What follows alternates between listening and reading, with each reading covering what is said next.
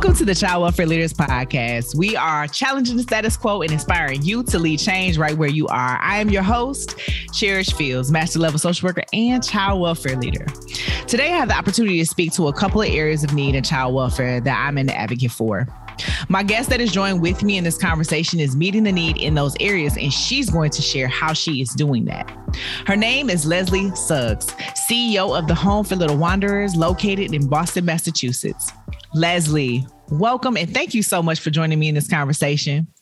Let's start off by you sharing a little bit about yourself. Well, good to be here, um, Cherish. I am, as you said, I'm the president and CEO of the Home Little Wanderers, which is um, the oldest child welfare organization in the country. We go back bef- um, over well over 200 years. Um, I am a social worker. I have a an undergrad and a master's degree in social work, and um, have been in the field for gosh too long and not too long 35 over 35 years um, and um, i'm just really honored to be here today I'm excited to have you. And I know my listeners are going to receive many benefits just hearing what you guys are doing at the home and what you're doing as a leader. One of the things that I am a big advocate for is social workers as CEOs in the area of nonprofit social services. When we look at systems that serve people, we don't often see the CEO having a social work degree. There are conversations around the fact that policies are being made and those that serve vulnerable populations are not at the table and when decisions are being made and are not leading in those organizations that serve populations that social workers are trained to serve. Now, we will see middle management leadership have social work degrees, but we don't, well, I have not seen many at the CEO level that is a social worker. I've always thought that it would be advantageous to have a social worker as a CEO because, as a social worker myself, I feel we offer this unique perspective and, and set of skills that truly translate in leadership. So I find it awesome when I come across someone that is a CEO and has a social work degree. Can you tell us a little bit, uh, just you know, just a little bit about if you feel like having a social work degree makes a difference in leading a social service organization? And have you felt like your skill set has prepared you for a position as a CEO? And has your team felt the uniqueness of your leadership as a social worker? Is there a difference? Yeah, happy to. I mean, I certainly would like to think that my team values the fact that I uh, bring that that lens to the work. You know, I will say that I've been at the Home for Little Wanderers for almost 11 years now, and I, I I've been the CEO for almost four. So I was somebody who was appointed internally, and the board felt strongly that it was important to have a social worker lead this work, given the complexities of where we are today, the needs of kids and families today. That our organization would be well served by having a social worker, somebody who had that technical expertise um, you know driving our organization and, and i had the you know unique ability you know I, I was uniquely positioned to have sort of proven myself um, in terms of my ability to run the business of running our organization and it is a complex business, um, certainly with a really incredibly powerful um, mission. So, you know, I from growing up in the field, and I've grown up professionally in Massachusetts. I, I, was born and raised in Texas, but when I got to Massachusetts, I, I have to say that I landed in, um, you know, a, a, a, landscape that had um, folks who did have that technical expertise leading organizations, and I would say probably maybe 10 years into my career, there was this, you, you could see the tide kind of changing that, that as nonprofits grew in complexity, um, the complexity of their funding streams, the complexity of the regulatory environments, the fact that our rates never support the work that we're doing, and many organizations are then out there fundraising, that there was this notion that if you had somebody, let's just say with an MBA, um, and had that that skill set that somehow the organizations would be well served by having that business lens. And so we saw that shift. And you know, I'd like to say that you know in Massachusetts, it, it, it's it sort of you know they didn't necessarily pan out that way. That you know it's one thing to know how to run a business; it's another thing to have the technical expertise to understand the work itself and how you build a culture in an organization, how you advocate for the public policy that's required that allows you to do your work. That those are those are things that require that you have expertise. And so we you know you saw kind of that people kind of backing away from that perspective. Um, And I often wonder, I'll be very, very honest, whether I needed to go back and get an MBA as I began to um, sort of take on increasing levels of responsibility and thought that perhaps running an organization was a part of that professional path. And um, really landed from the uh, in a place where um, I, I, felt like I didn't have to do that, and not that it wouldn't have been valuable to me, of course, but that I was able to get enough sort of on the ground learning um, in each. Um, you know, as, as I grew in uh, levels of responsibility, that um, that you know, I, I, had that business lens. I had the business acumen to be able to oversee an organization. And what really matters is that I understood the work. Um, you know, I, will just add because I, I, teach um, sometimes in, at, at, two different universities, and and I'll and I teach policy. And what I often say about this notion of social workers running organizations is that you know, we've all met in our careers folks who really are good um, clinicians. They understand uh, they're good social workers. They understand the work, and perhaps they don't. Uh, uh, the, the business side doesn't come so easily. And then you have folks who really understand the business, but they don't understand the work itself. Having both, I think, is important. Um, and I and I've, I feel really fortunate that I've had positions that have allowed me to, to have both of those um, skill sets. See, I love that. The fact you're not negating that there's a business side to it, right? But you're also valuing that it's very important that you as a leader know the work. I think that just brings like this connection um, that's so unique to an organization that fosters uh, a better culture within you know the work environment. Let me ask you this: Was being a CEO the goal? No, you know, I, I you know, I, I got into this work because I was passionate about working with kids and families. I wanted to make a difference in the world, and um, you know, bright-eyed around that. You know, I got my undergrad in, in social work you know, I have I have a measure of credibility with my with my staff, with my organization, because I've I've done the work. So I started as a residential counselor in a you know a group home. Um, then I worked in, as an outreach person, working with uh, kids that were involved in the juvenile justice system. And then I started to run programs. And then I, you know, I supervised people. I ran programs. I had a, did some outpatient work for a period of time. Went back and got my master's degree. And with each, you know, as I as I again grew in with lo- uh, in levels of um, just sort of oversight, it became so clear to me that in addition to the practice that I was doing, the direct work with clients and families, that in order to run a high quality program, in order to be able to deliver the kinds of services that we um, wanted to provide, we needed to have a workforce that was compensated well. We needed a, a policy environment that allowed us to do the things that we knew kids and families needed. And so that pulled me more into the the public policy piece and the advocacy piece, and then what it meant to run an efficient program. And so those business pieces sort of came. And as I just continued to grow and develop, and wanted to be able to not only create an impact for the clients and families that we serve, but um, lead and create environments that allowed people to thrive, um, allowed you know staff to grow in their skill set. I just sort of naturally fell into that place, and um, and I've I've always you know in truth I'm a, I'm a the oldest of three. Um, I have two sisters. I've I've always gravitated towards uh, positions of leadership. Um, when I was in high school, I was working at an amusement park, Six Flags over Texas, and I, of course, became a ride foreman, and I was doing the schedule and all of that. That's just sort of been as part of who I am. Okay. So, you know, I never really set out to be a CEO, but I, I don't think it would be a surprise to fo- for folks to hear. Yeah, of course, you know, I, I that's something that I. Um, uh, you know, it became a desire as the you know the longer that I was I was you know in the field. Um, and you know i just will say that the the doing the work though you know as you mentioned um, you know it gives me a knowledge set like i you know I, I have that credibility you know to be able to say like this is what it is to be to you know do home studies for foster parents. This is what it is to provide you know do clinical this is what it is to go into a home and do family work. Um, having that perspective is invaluable to me in running a large um, you know complex child welfare behavioral health organization. You know there are there have been surprises in in running an organization and i think sometimes um, there's decisions it's you know we talked i spoke about the business of running an organization there are decisions that um, or policies or, or, or ways in which we need to operate that may not feel um, you know, th- that very mission of I know I've done the work, I know what needs to happen, and you're you're a practitioner, and you say, if I could only have this, or if I could only operate in this way, I know this would be successful for families. And then working inside an organization that's saying, yeah, and we can't quite do that right now, um, or you know, and thinking, well, wait a minute, you get it as a CEO, like you've done this, like why aren't you why why are you making this decision?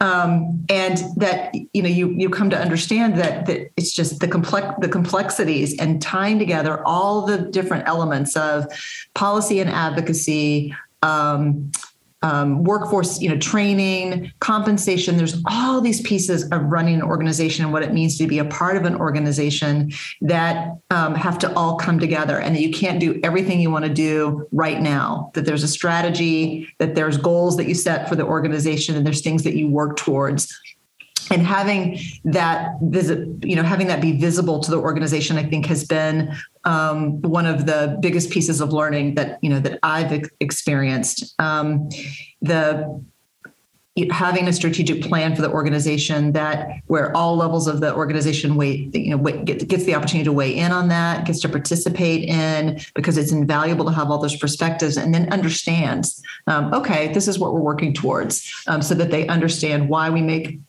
decisions that we make when we make them why i make certain decisions um, and and having that that visibility to the organization and, and being comfortable with that kind of um, decision making has been one of the piece, biggest pieces of learning um, as a as a ceo yeah that's that's huge and it sounds like you have adopted when you say decision making, it sounds like transparency. Like you're pretty transparent so that people can kind of understand the decisions that you make versus question, which fosters trust, right? So, oh, completely, completely. Who you're leading is like, you know, I trust her because there's no backdoor deals or, you know, something else that's going on. Because I do think that there is these subtle messages in people's head that they assume that CEOs sometimes that lead the nonprofits are in it for the money right? And it's like no you know it's not it's not the money. It's it's, not. you know it's it's about really serving. And i think that social service agencies that do focus on many needs of vulnerable you know populations whether it's youth families um, those that are you know disabled anything like that like it's about it's truly about serving them and helping them and advocating for them in the best way. But it is complex because you have so many different decisions that have to be made, right? And you have to think about so many different things, you know, that is all yeah. kind of mixed in together, right? Um, I know child welfare in totality, right? You deal with not just one system, you deal with multiple systems, education system, the mental yeah. health system, sometimes the juvenile justice system. They all kind of intersect. And then you have the family system, right? Now, that's not necessarily right. an actual system that functions externally, but that is a system you still work with daily daily, right? Someone's family system. That's right. So there's that's a lot of decisions. that's a lot of weight, right? Um, right? Well, you asked me the question. I don't think I really answered it directly. You know, what does my day look like? And in the spirit of, um, you know, folks understanding the strategic vision of an organization and, and how we're trying to, um, you know, a- achieve our mission um, and, and get the desire, you know, create that impact it, it's it's really you know I I spend I would say you know there's there's the the running of the inside of the organization so the the the running of the day to day and then there's the there's these sort of three legs of the stool and then there's the um, public policy advocacy and um, you know both around policies that impact kids and families but also how we're funded. So it's it's that work with external stakeholders our trade associations. We're involved i'm on the board of uh, three trade associations that we uh, uh, that advocate on our behalf and and really working within those trade associations to advocate for adequate rates to make sure that salary benchmarks are, are set in a way that allows us to pay get try to try to do our best to get to some measure of competitive compensation. Um, all that that that kind of work both in our state and at the national level. Um, and then it's fundraising. Um, you know as I mentioned before our rates don't begin to cover our actual cost. And so my you know job of going out and um, not only raising money but but giving visibility to the clients and families that we serve so that people know who they are and and why our work matters. Um, reaching out to the um, community stakeholders, to the business community to say, hey, you know, the Home for Little Wanderers, we serve you know over 15,000 kids across New England. And this is why this is what happens to kids. This is why you need to understand it and and um, and support our work. Um, those so those three things and uh, you know those are the things that that that I'm charged with doing to ensure that I create, that we create, that my team creates an environment so that we that, that, where we can be successful, and then given visibility to all of that because it's not just me. There's you know everybody in the organization has a role in that um, and some you know more or less you know so if, you know i'm always asking people you know engage in this this public policy advocacy with me. Um, we have a committee that does that is engaged there you know help provide testimony up at the uh, the state house or up on the hill. Um, this is why it matters in your work. Um, or you know this is why good quality care matters. So let's think about these kinds of trainings and how to bring evidence-based uh, treatments into our work. And this is what it means to provide good care. Or help us tell the story so that we can get folks to help support our mission by either volunteering or um, giving money to support that work. That's those giving visibility and making those really actionable, hands on things in the organization um, is, is really how I spend my time. That's good. That's helpful uh, to hear in kind of understanding where the focus is and and what you're kind of like really called to do. But I loved also how you you stated that everybody has you know, as a part of this, right? Um, right? Everybody has a role to play. It's not just the CEO, right? So um, I think that that was that's huge. I, I like that. You know, so you talked a little bit about the home um, when you were saying, you know, kind of bringing the awareness up. So I'm wondering if you can kind of give us a brief, brief background on the home's history and kind of how has it evolved over the years in terms of what you guys do and what you offer, um, and then where you're located as well. Because I know that um, when I when you when your team reached out to me, I was like, oh, I've never heard of the home. And then I found out and I was like, oh wow, this is awesome. And then I was able to talk to you as well. But I learned so much. And then looking at the the website, learning a whole lot. So from the CEO herself, you know, tell us a little bit about the home.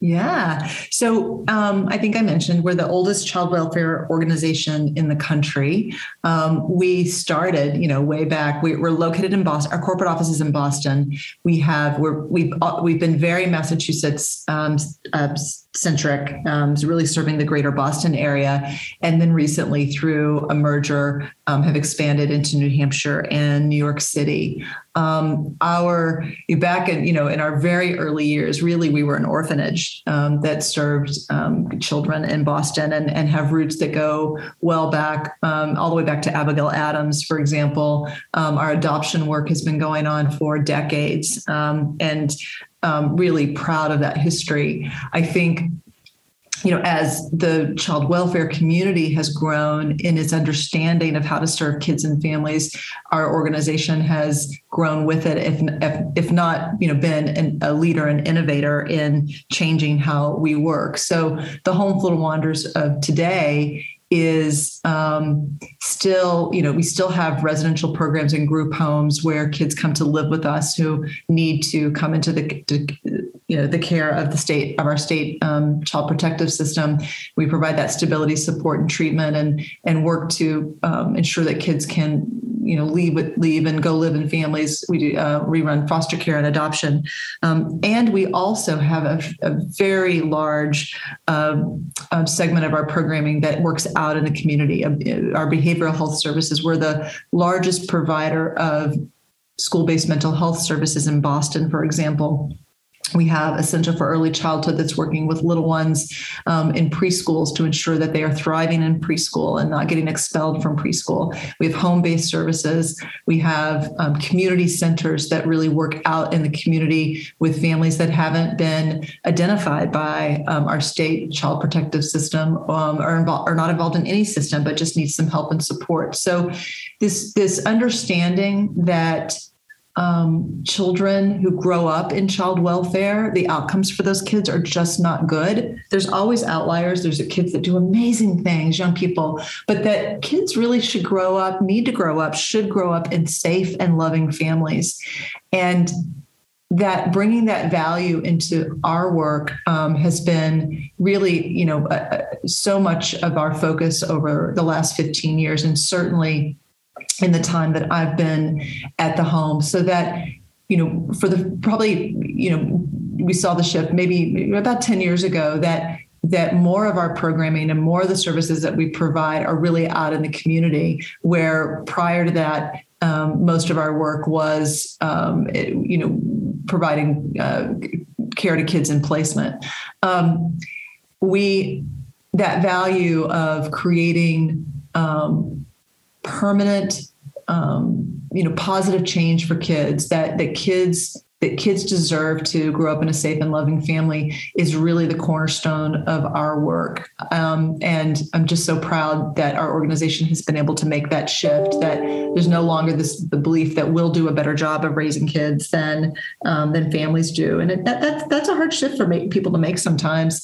In that you know you see really horrible things that have happened to kids, and you say, okay, wait a minute. And and kids sometimes who say, I don't want to be a part of a family anymore. I've, I've been there, done that. I've tried it multiple times, and I I I just I just want to you know be on my own and um, you know go to a, a an independent living um, program or or be or live you know just live on my own. And this idea that like every, no one grows up alone that everyone needs um, connections and people that have your back and that love and care about you and that that has to be our focus um, to minimize the time that kids are in care and help find those um, forever families um, and connections out in the community um, for, for kids. So that's really how our organization has shifted and, and changed over time. Uh, we want to keep kids out of, of child welfare if we can and really attend to their you know overall social and emotional well-being um, and and help support families um, you know be the, the the, the best parents they can be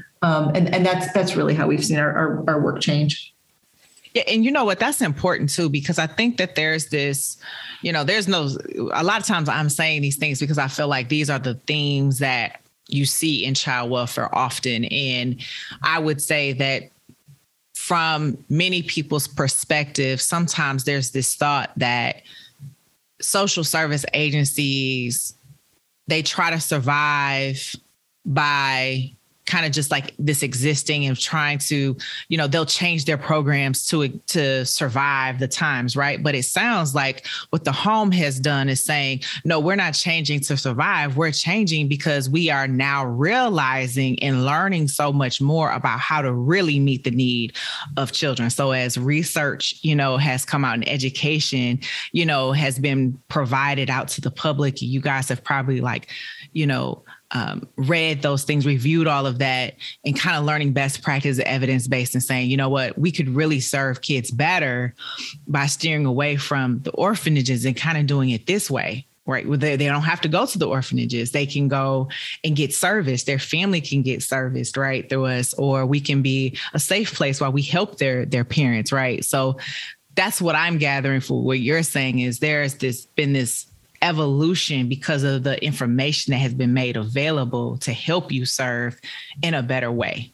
Oh, completely. I mean, when you listen, if you're really listening to the stories of um, young people who have grown up in the system and what is important to them. You know what you know when you when you you know you say you know what did you what did you get from you know what did you learn from your parents? What did you get from your parents? You typically don't say they got me a driver's license and a checking account and you know yada yada yada. You say they taught me about working hard. They taught me about unconditional love. They taught me um, about being you know a good brother a good sister. And Um, and and what happens for kids who grow up without feeling that hope of, you know, being a part of like not knowing what what's going to happen to them and feeling alone. And you listen to that enough and you say we have to do better. Like we just have to do better.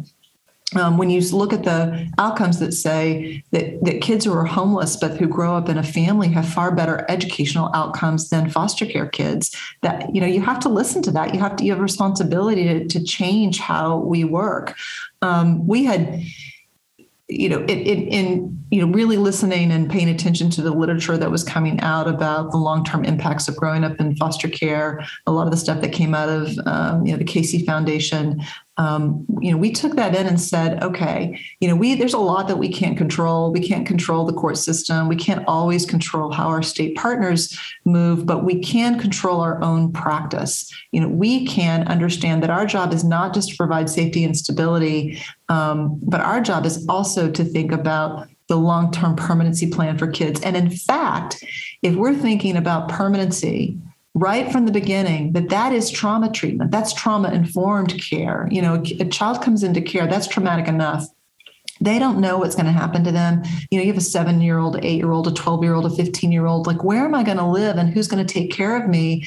Um, we did a, a study um, just to just to examine the data of our uh, kids that were in our care that, that were the most acute. I always say the kids that were rocking and rolling, the kids that were really having struggling and having a hard time, and the the high correlation between those kids and the kids that did not have a clear permanency plan were just you know you know you, you you, you couldn't ignore it because um, of the yeah it's just so clear. So we said we've got to change we've got to change the way we work. Like the permanency can't be the end game. It has to be a part of the conversation right from the beginning and really listen to what kids need. So you know we we really shifted our our practice and our way of of being. And you know i should say too um, that prior to us really making a shift in how we did our permanency work, we had been a, a real leader in um, in Massachusetts of working with youth who have had aged out of care. We developed a, a, an array of programming for young people who um, were going to age out of care without family or who had already aged out of care. We've got housing programs, life coaches, community based programs, really understanding that you know, kids didn't choose to come into child. We, you they shouldn't be responsible for the failure of child welfare to to not find family for them, and that we needed to stay involved with them until they successfully launched into adulthood. And it was in you know the more we got into that work and listening to the stories of young people, you know, sitting with a 19 year old, I'll never forget it, sitting with a 19 year old who had just completed her own adoption video. She still wanted to be adopted. And if you really spoke with her, I'm not sure she actually wanted to live with a family. She was in college and living in a dorm, but she wanted a mom. She said, I want a mom. I don't have a mom. And like at 19, you know, she, so when let's, you listen, let's be honest, you at your age, you still want your mom, right? Of course. Right. Absolutely. So yeah, that's, Absolutely. I think that sometimes I love that you said that because I think sometimes when you're in this work, you can kind of, you get so, I guess, so consumed with the things to do and getting those things done and the demands that are coming your way. You feel like everything is coming towards you. And you don't sometimes have the time to really sit back and reflect and see and hear when the kids say things like this to help them to understand that that's completely normal that you as an individual as a person right so you sitting there with that 19 year old you could say hey I'm an adult and I still need my mama. I still mm-hmm. want my mom. I'm happy to, you know, if you are able to go and see her or talk to her or you know bond with her you're able to do that whereas kids in foster care because of whatever reason um, normally safety or you know um, neglect has happened that has you know caused the the break of the family then those kids don't have that mom anymore. You know, that relationship has been broken completely. Or maybe they didn't have much of a relationship with their mom, because um, that can happen too, right? And so they seek mm-hmm. that that type of connection. So I always try to, I always give the example that, you know, kids, a lot of times when they're acting out or they're trying to do certain, they're seeking connection. They're looking, where can I plug into? Basically, who will accept me? So they they morph into whatever behaviors look like might be accepted or someone that can, you know, see them and say, hey, let's talk. Let me hear what has, you know, what's on your mind, you know, and what do you, what, what had, what, what's bothering you or what has happened to you right? Um, versus what's wrong with you. You know we've heard a lot of a lot more of that of being able to ask the right questions with kids to help them so they can feel connected and letting them know that it's perfectly normal. You know if she's 19 and she wanted to be adopted still like you said she may have not wanted to live with them but being able to have somebody to call on even when you especially when you're in college you know, like how do you cook this? How do you, you know, Absolutely. like, or hey, I got this bill. I don't know what to do with it, yeah. you know, or hey, yeah. I might need some help, you know, That's because right. the ABCD or the boyfriend or the girlfriend problem, right? So friend problems, all these things that happen, you know, in college. Yeah, people still, you know, kids still need people that can show up in those roles. They absolutely do. They absolutely do. And you know shifting that perspective in you know an organization like ours that has such a long history in traditional child welfare um, the this notion that we existed to take kids into our care and protect them from the bad things that had happened or the the parents that couldn't take care of them um, shifting that perspective not only for our organization but from the stakeholders out there in the community who had supported our work and, and saying you know I, I, remember having the conversation with my board and i said look you know as beautiful as our residential programs are and as highly skilled as the um, the staff that we have that work with those kids it's you know so important in, in taking good care of them. It is no place for children to grow up. You know this that's that that's not what we want. And they're you know going oh okay. And guess what? Foster care is not permanency. Just because a child is living with a really loving wonderful foster family and we're so grateful for them that's not a permanent outcome um, unless that foster family chooses to adopt them. And and you know folks are going oh okay. I just kind of thought once kids were stable stable and safe, that was the outcome. Like that was the good outcome. And that's that's not the good outcome. The outcome is as I said, you know, helping kids grow up in a, in a safe and loving family. Eh, you know, when just because you are placed in that foster family doesn't mean that it's stable, right? That's right. That's so right. So, they can move at any point, which I believe is why many kids who are in foster homes, ha- you know, deal with a lot of anxiety because you just never know when your time is up right? So you just never know when you have to move again. And so that adoption usually seals the deal, right? So it gives them a little bit more uh, feelings of safety that these are my people, you know, this is Absolutely. where I am. I am uh, okay. I am safe. Right. Yeah. yep. yeah, that's awesome. You know, you spoke on permanency, yeah, you know, the permanency initiatives that you guys have done. And I would love for you to kind of share a little bit of more about that in regard to how you guys have done that in partnering with stakeholders and people that you work with and and what did that look like what kind of collaboration was needed what did that collaboration look like so that you could make meet the needs of the clients that you served of those children and those families? Yeah you know that was real, a real journey. And I, i'll say that particularly for anybody who's listening who's thinking about how you might bring this practice into your organization, or maybe you're already starting to do it, that you know, when we first started at the Home Little Wanderers, there was um, a sentiment that, okay, Leslie, yeah, you know, we, we can change our practice, but how do we get our state partners to go along with us? And in Massachusetts, we're private providers that the, the state contracts with to provide the treatment services. Um, you know, thinking well, we can we can do all this advocacy, and we can position, but if this, our state partner is so risk averse that they won't allow that to happen, or they don't see they're not aligned, we're not aligned in our thinking. How are we going to get that done? You know, it's that shifting of you know we're equally responsible for the permanency work uh, along with our state partners. So I had to do that work inside, and, and we got some really good consultation and help with just shifting our thinking, but also um, how to actually do kind of all the pieces of permanency work that we knew were important. You know, family search, um, preparing kids for permanency, the clinical stuff. You know, finding natural supports and folks that kids had cared about.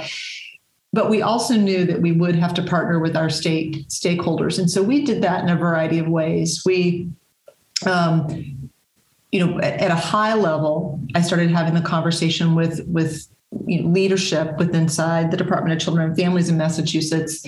Um, and sharing our philosophical perspective. And there's no one that's going to disagree that permanency is a good thing. So you get that sort of philosophical buy-in, and then it's the relationship building on the the, the ground with um, you know our our you know social workers and clinicians that work inside the home alongside the the, the state agency social worker and talking about shared risk um, and shared risk is a is a huge that's a huge piece of it because if any person feels like they hold the risk alone you're you're risk averse you know you're you're less likely to um, stretch the conversation or um, you know really look at a, a, path for a child that that has that risk so if, if department of children and families feels like you know we're the bottom line we're the one that's going to be on the front page of the paper if something goes badly or um, or if we feel like you know I don't know, we, you know, we start to create a path for a child and it goes sideways that we're going to hold all that risk. So a lot of conversation about shared risk.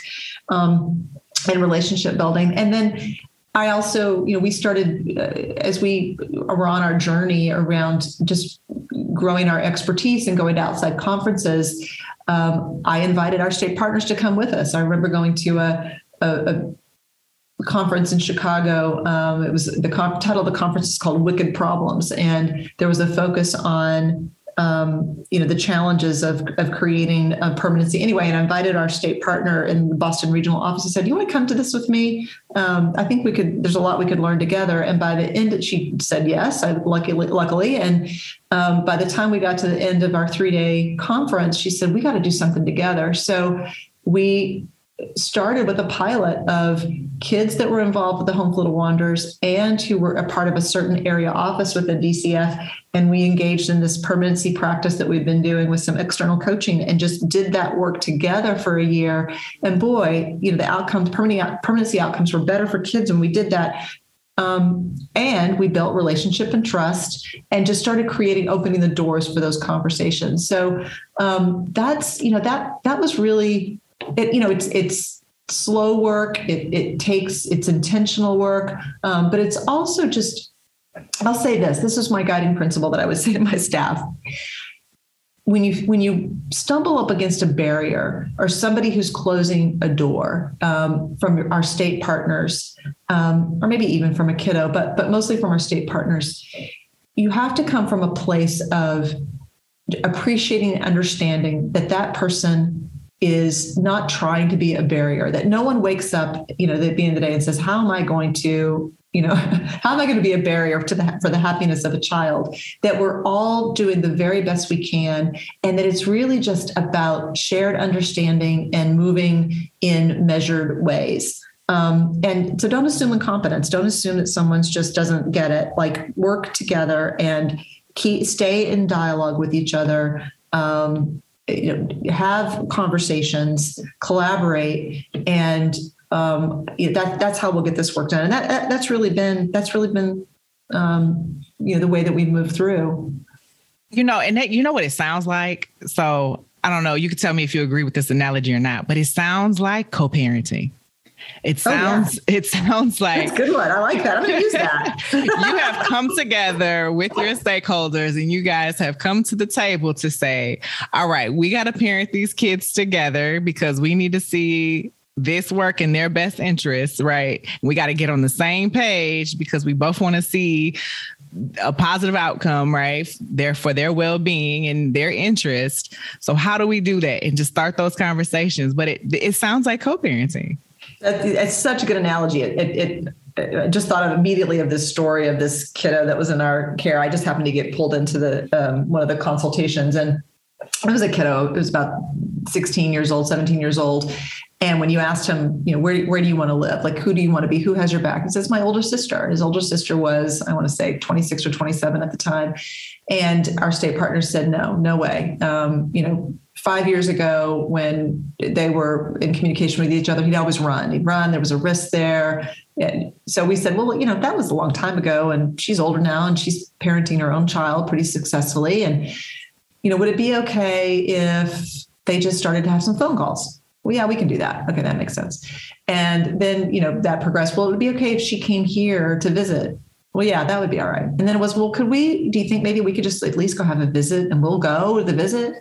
Yeah, we can do that. And then before you know it, long story short, understanding all the risks and concerns that they had had ages ago, we all got to, and it wasn't you know uh, just completely smooth path. There were some bumps along the way but finally got to a place where everyone felt comfortable and this kiddo was thriving and this this young man was able to go home and live with his sister successfully. But if we hadn't pushed that or if we had just accepted no or under no one understood and appreciated the risk that we each held and the the real experience that someone had had with a bad outcome um, if we didn't start from a place of understanding you know that kiddo might have never gone to live with his sister or worse or maybe you know left care and said i'm going to live with my sister anyway and they wouldn't have had the support they needed and maybe it wouldn't have been successful because we weren't there to help with all the you know the bumps and navigations that that happened. So that it's exactly what you said it's co-parenting. We did it together.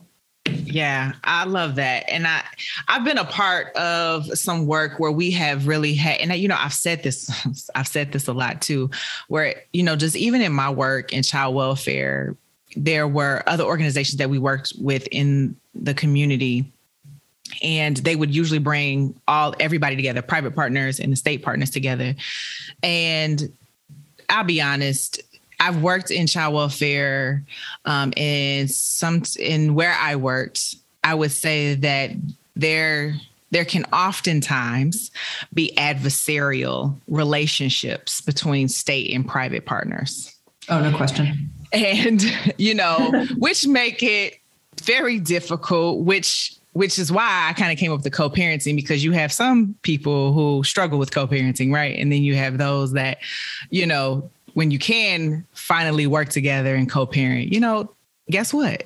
It benefits the family, those that you're serving, right? It benefits the child.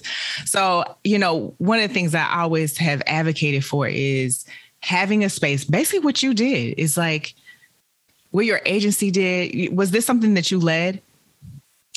There, our permanent initiative it was. Yes. I, you know i started that work before i was even the ceo um, okay. and it's been a long yeah it's been years in the making. So i have always advocated for creating a space where we can kind of learn to understand right? Because i think that there is a lot of assumptions. You know there is a lot of we assume someone's incompetent or we assume you know this person doesn't get it so I love that you said go in, don't assume, but seek to understand, right? Seek to understand because this is work that you are serving other people and you can't it's hard to believe, I would say. I, it would be more so hard to believe that somebody comes into this work not having any intention of caring for kids and thinking about them and their well-being and wanting them to have the best possible outcome right? You, you it's hard to fathom someone coming into this work and intentionally wanting to give other people a bad day and wanting to see kids have poor outcomes right? It's it's harder to you yeah, know it's harder to picture that right? So i love I love that was just empowering in itself by you saying that. I think that's so important. I hope that people who are listening hear that. And I hope that even that inspires people to take the lead, even no matter where they are, to start those conversations on how we can improve relationships with um, our state partners you know, and other stakeholders so that we can seek to understand each other and co-parent in healthy ways so that the kids are getting better outcomes because based on what you're saying, the work that you guys have done at the home with the permanency initiative did show positive outcomes. Oh, uh, yeah, and in, in every way. And you know when you we and we do ongoing training and coaching because i don't this work is it, it's not necessarily intuitive and um, whenever you see a child who's really struggling, the first question we go to is, okay, what's the permanency plan? You know, is was there just a disruption in a permanency plan? Where where where, where is this kid? What's what's the path for this this kiddo? And when we look at we track our um, our interventions and and the path to permanency it's just so it's just so clear that when you're paying attention and you're making progress around permanency for the kids that come into care um, that you um, have a much better outcome and that kids are just doing better you know they're they're just yeah. they're their overall you know how they're they're you know how they're doing in school, making friends, just just their overall sense of contentment that they're that they do better. Yeah. It's, well, the anxiety goes down because if I don't know what right. to expect from the future, I, I am losing it because I have too many options in my that are you know flowing in my head, right? So if if understanding that there is somewhere to leave after this, right? There's somewhere to go from this, then I have I have somewhere that I'm going, right? So I'm more stable. It brings it, I'm more calm, right? Because then it's like, okay, I know yeah. there is a plan for me versus just kind of feeling completely disconnected, completely um, isolated, completely um, just no kind of in an abyss, right? There's nothing in the future you can even grab a hold to, right? That says this will end, you know, me being in foster care will end and I'll be able to go back home or I'll go to a home, uh, to a family, right? That will love and support me, that I'll have help, right? Because I think that kids, they're smart, man, and they they know that they need help, right? They know that they don't have all the answers and can't figure it out, right? And they want that connection, right? That safety that, mm-hmm. you know, um, an adult can provide, the right adults can provide. So I love that you guys have looked at it, looked at that and then created um, this collaboration approach uh, to meet to meet the need, right? Because that's what we're talking about. Um, so you guys have done well with meeting that need. Um, and when you said coaching, I just want to clarify. So if somebody is in, interested in this, are you paying like another agency to come in coach? Are you guys, do you train your team to provide this cycle of coaching that you, because you said your ongoing training, yeah. ongoing coaching, how does that look? So when so when we first started this permanence initiative about seven years ago, um, we did partner with an outside organization to come in and um, one woman in particular, she was amazing, and train us and provide ongoing outside coaching. Kind of the, a model of doing good permanency work is to have an outside person consult to the team because they can see things in a little bit different way sometimes when they're not a part of the, the actual work. So we, that's where we started, but we were able to probably about three years in bring that in that um, coaching and training inside our organization. So now we have um, not only permanency champions inside our organization that consult to clinical teams, but they sit inside. We also are training and coaching um, uh, folks outside of our organization. We have a permanent connections contract where we will go work with a child or a, a young person um, who is um, either living in foster care, not our foster home, but or another group home, and we're working on the permanency goals. So it's it's and and we know that it really does require ongoing training and support. Everyone in our organization who is hired receives some measure of permanency training whether you're an accountant or you're working in um, you know you're one of the cooks in our in our residential programs um, and then given your role in the organization you go deeper into that permanency work of, a really you know rolling up your sleeves and, and leaning into that so we we do that now external you know internally and then provide that training and coaching outside our organization Listen, you said something I love so much because I've worked for an organization that understood this immersive approach. And it sounds like you guys have adopted that too. It doesn't matter if you're the cook, the janitor, whoever, the accountant, the financial person, you are immersed into the approaches and the model of what we're doing because you can support you're a part of that right?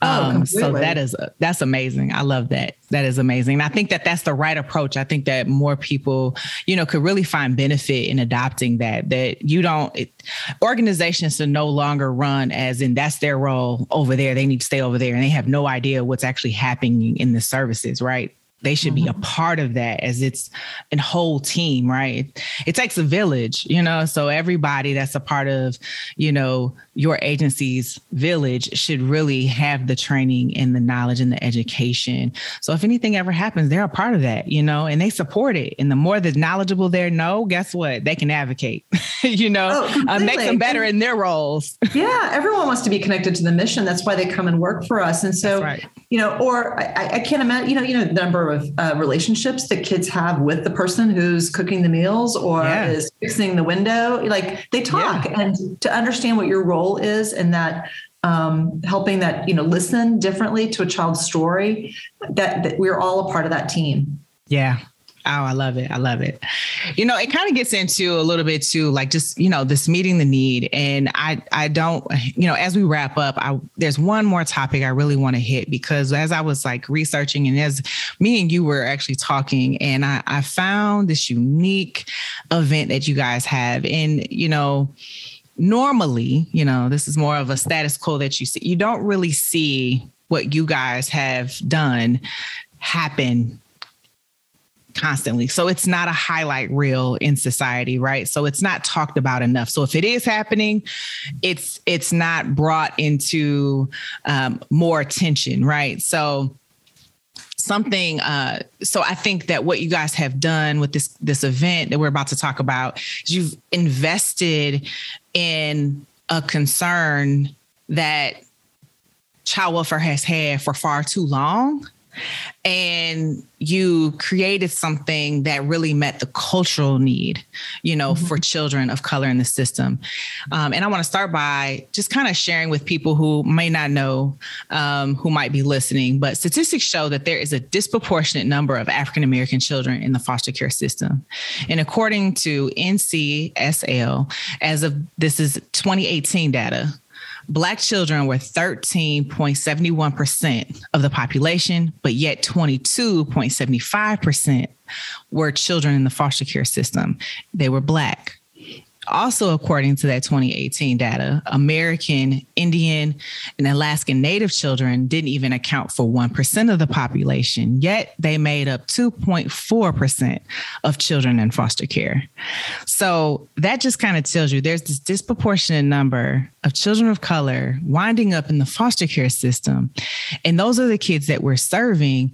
And I don't hear enough about ways that we are counteracting and serving the needs of those children from a cultural level, um, as well as just, you know, needs based um, level. And so the home sponsors an annual event that meets the needs for young Black males through the WOMAC conference. And I'm to have you kind of break that down for us. But I was really impressed with this. This really struck home for me, being a woman of color, working with so many, you know, kids um, specifically. You know, I work with teenagers and when I a lot of the teenagers I work with were children of color because they they're the ones that are likely to age out of the system.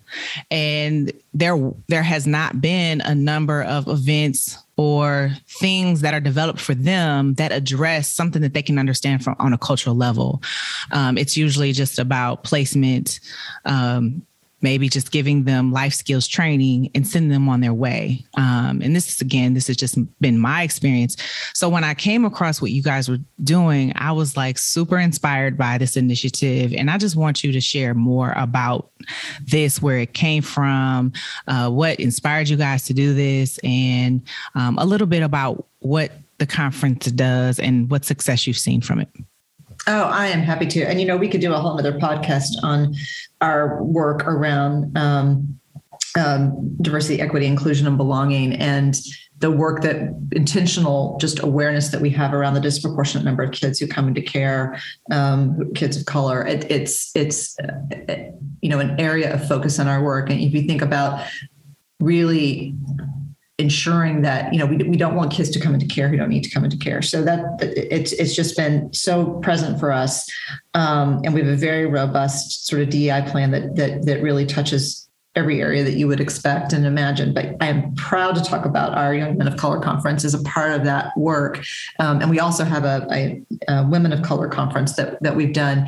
The Young Men of Color conference, the, the idea for that um, really started, it was when I was vice president of programs and our CEO at the time, um, Wallace Benjamin, um, Black woman raising two boys um, in the community and and you know had her experience of what it is to raise um, young men and constantly being you know unpacking the the messages that they received and um, protecting them and you know all of that that you know I um, to have no intimate knowledge of right that this was her life experience. And then you know we see the, the the kids that we were serving and the same thing you know we've got large residential programs, group homes, and by far um, there are more kids of color in those programs than um, than white children. So there was a real attention and focus of how we can create experiences for young people that help them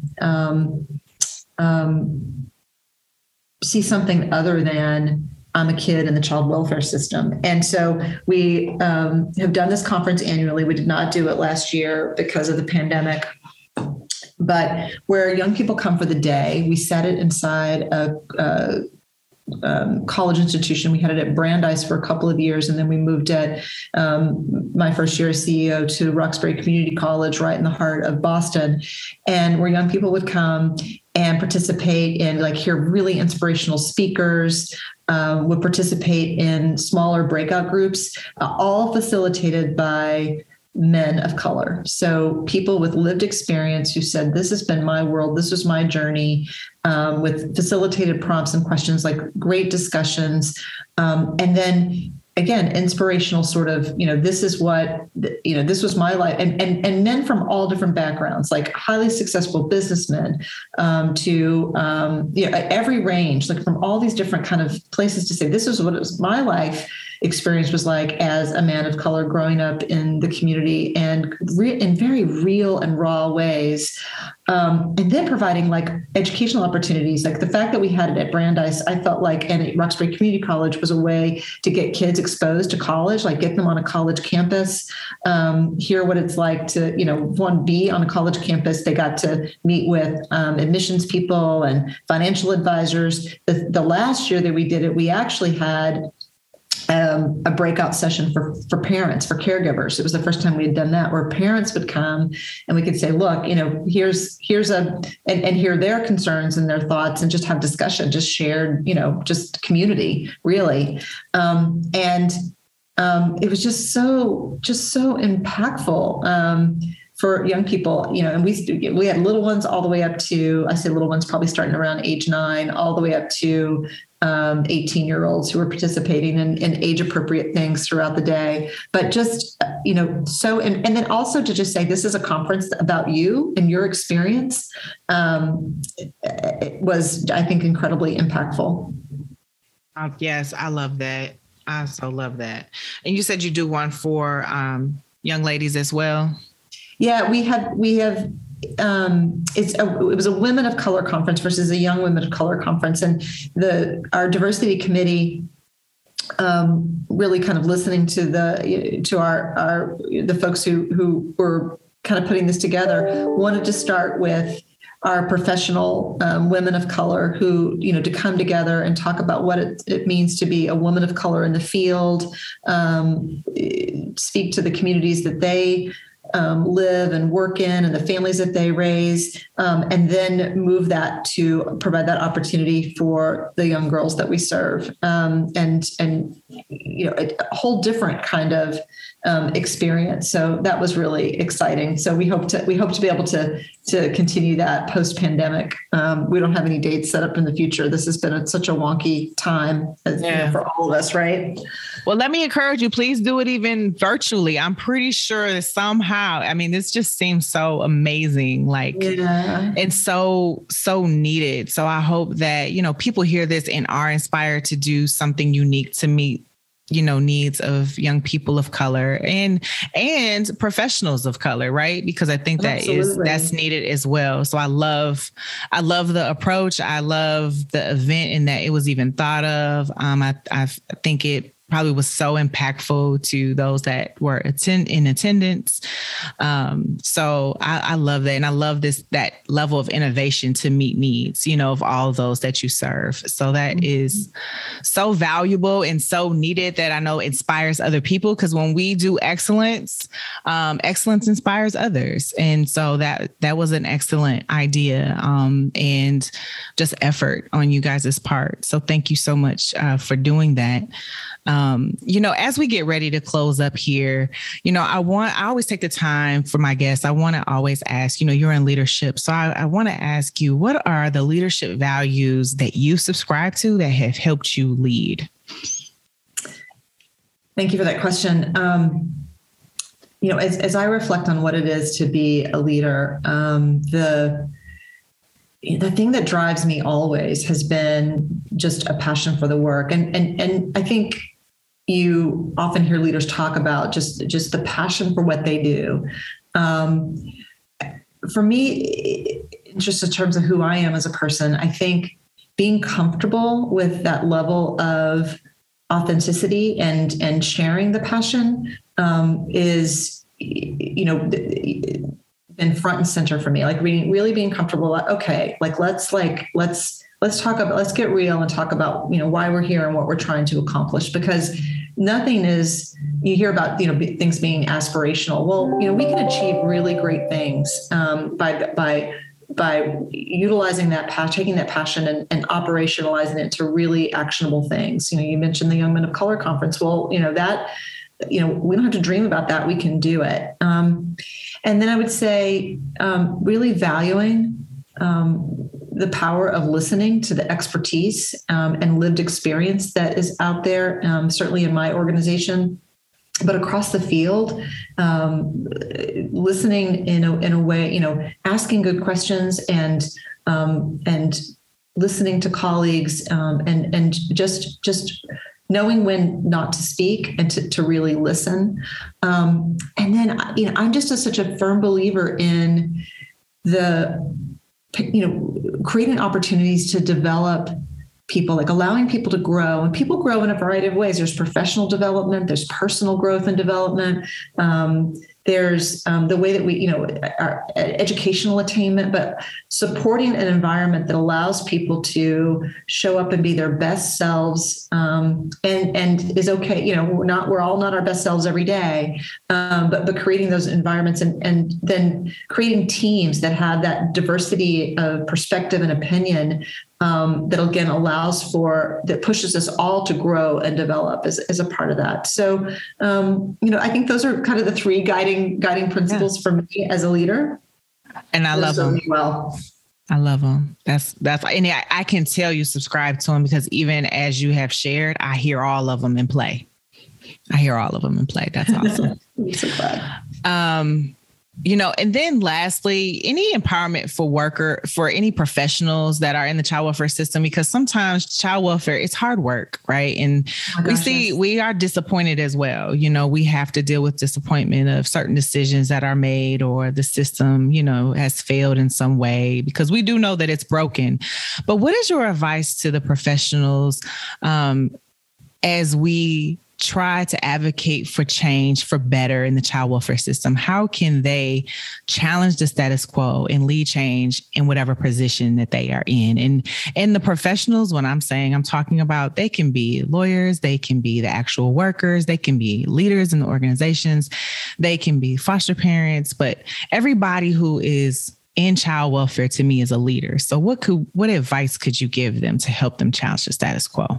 Yeah. Um, I, I always I think it's I think it's two things um, that I think are front and center that I, I you know that I, I, you know I try to set this tone with you know, anybody I mentor and, and folks that folks certainly I lead nine organization is that we have a responsibility in our field to be informed and to um, to bring technical expertise to the work that we do. Um, I, I, always say, you know, it's it, it, it's not okay to just wing it. You know, to just use just you know, we all trust our guts and we all have kind of you know reasonable decisions that we make every day. But but you wouldn't want to go to a you know a cancer doc to treat your breast cancer and have that that cancer doc just say, oh, I think maybe we should do that. I'm just gonna, you know, my gut tells me, you know, no. They come from a place of expertise, so we have a responsibility to be educated and informed and to study and to be good practitioners. And in that, there's a comfort level that comes with okay i think i can make a difference because i come from a place of knowledge um, and so not to back away from that um, we all want to make sure that we and then the, you know the, the second piece is to be a good listener. So when you're a good listener and you listen to the lived experience of folks then you balance that technical expertise and um, and and and having confidence around how to do this work with the humbleness of listening to people's um, reality, to their lived experience, to the the experts that they are about the life that they're living and what they need. And in those two things becomes a, a place of I think real where you I can make a difference here because how can you not listen to people's stories and not feel like you're making an impact when you're able to feel like th- that there's something that you contribute. I think those two things are incredibly important. And I guess I will add a third. And you hear about this a lot, but it can't go um, you can't say it enough is also taking care of yourself that that um, you know you have to take care of yourself and um, you know exercise and drink plenty of water and have fun and and create joy in your life so that you can come back and do this incredibly important work that is it can be incredibly draining. Um, but but look for the joy in that. Look for the joy in the, the the advocacy and the changes that you're able to bring to a family um, a tourist system. Um, you know the, the work is hard but it doesn't mean that it's not doable. And, and every day there are clients and families that we are serving that feel the impact and uh, of, of what we do and are so grateful. Take that gratitude in because you you can make a difference and do every day Yes, yes, I I love that. That is so real because yes, it is hard, but the rewards are great. I oh like to goodness, say yes. because you can make generational impact, right? So instead of seeing generational foster children come in the, the, the system, we can stop that because experience matters, right? And how people experience us as those professionals working with them, or just as people, humans working with them. That that example, you know, that we give them that they experience by us really really can make a difference in their life right it's Absolutely. it's that impact that that makes that change um, a lot of times so yes i love that you know you've shared a lot with us today. You've given us a lot of great information, great ways to meet the need of children in foster care, and how you've led the home and what the home has done to serve the needs of children in foster care in Massachusetts. So there might be people that are listening that would like to follow you or even get involved with or learn about the mission at the home. Could you tell them how to do that? Yeah, um, we um, go to our website www.thehome.org, and um, you'll see you know our programs and, and ways to follow us on social media. Um, and I'm always, you know, I love to to have conversations with folks, you know, in in our work. Um, and and you know, if you anyone ever want to reach out to me, just ping me on LinkedIn, and um, I'm happy to, or or through our email that you'll find on our website, and I'm, I'm happy to connect. It's always fun to learn about what's going on in other parts of other parts of the country. Yes and how we can collaborate with each other. So I think it's completely right. Yes. We need we more need of other. that. Put our heads together. When someone is doing someone, if someone is doing something great and it's showing that it's working, let's figure out a way to come together and share ideas, you know, because we all at the end of the day want to co-parent hey, make sure we benefit kids. Write that down. Um, you know what, Leslie? Thank you so much for joining me. Just taking time out of your busy schedule, you know, to really sit down and talk with me here at the Child Welfare Leaders Podcast. It has truly been a pleasure. Oh, um, thank you. Just hearing I, from you. Oh, I yeah, I enjoyed every minute of it. Thank you so much for taking the time. Absolutely. Thank you so much for the listeners out there that are listening. And something that Leslie spoke about was about taking care of yourself. And last season, I, the last episode that I had was about finding balance. So if you need some keys and just some helpful advice on how to find balance and working in the child welfare system, I think you'll find that episode pretty helpful um, as I kind of navigate you through finding balance and doing what you love, but also prioritizing yourself so that you can continue to do so. Check that out. Um, but in the meantime, this is a wrap for this episode. Thank you so much for tuning in to all of you. Continue to follow, share with your networks. Um, I will include all the information um, that Leslie shared today on how to follow her and learn more about the mission at the home in the show notes. So uh, make sure you check that out. Um, until then, I'll see you guys next time.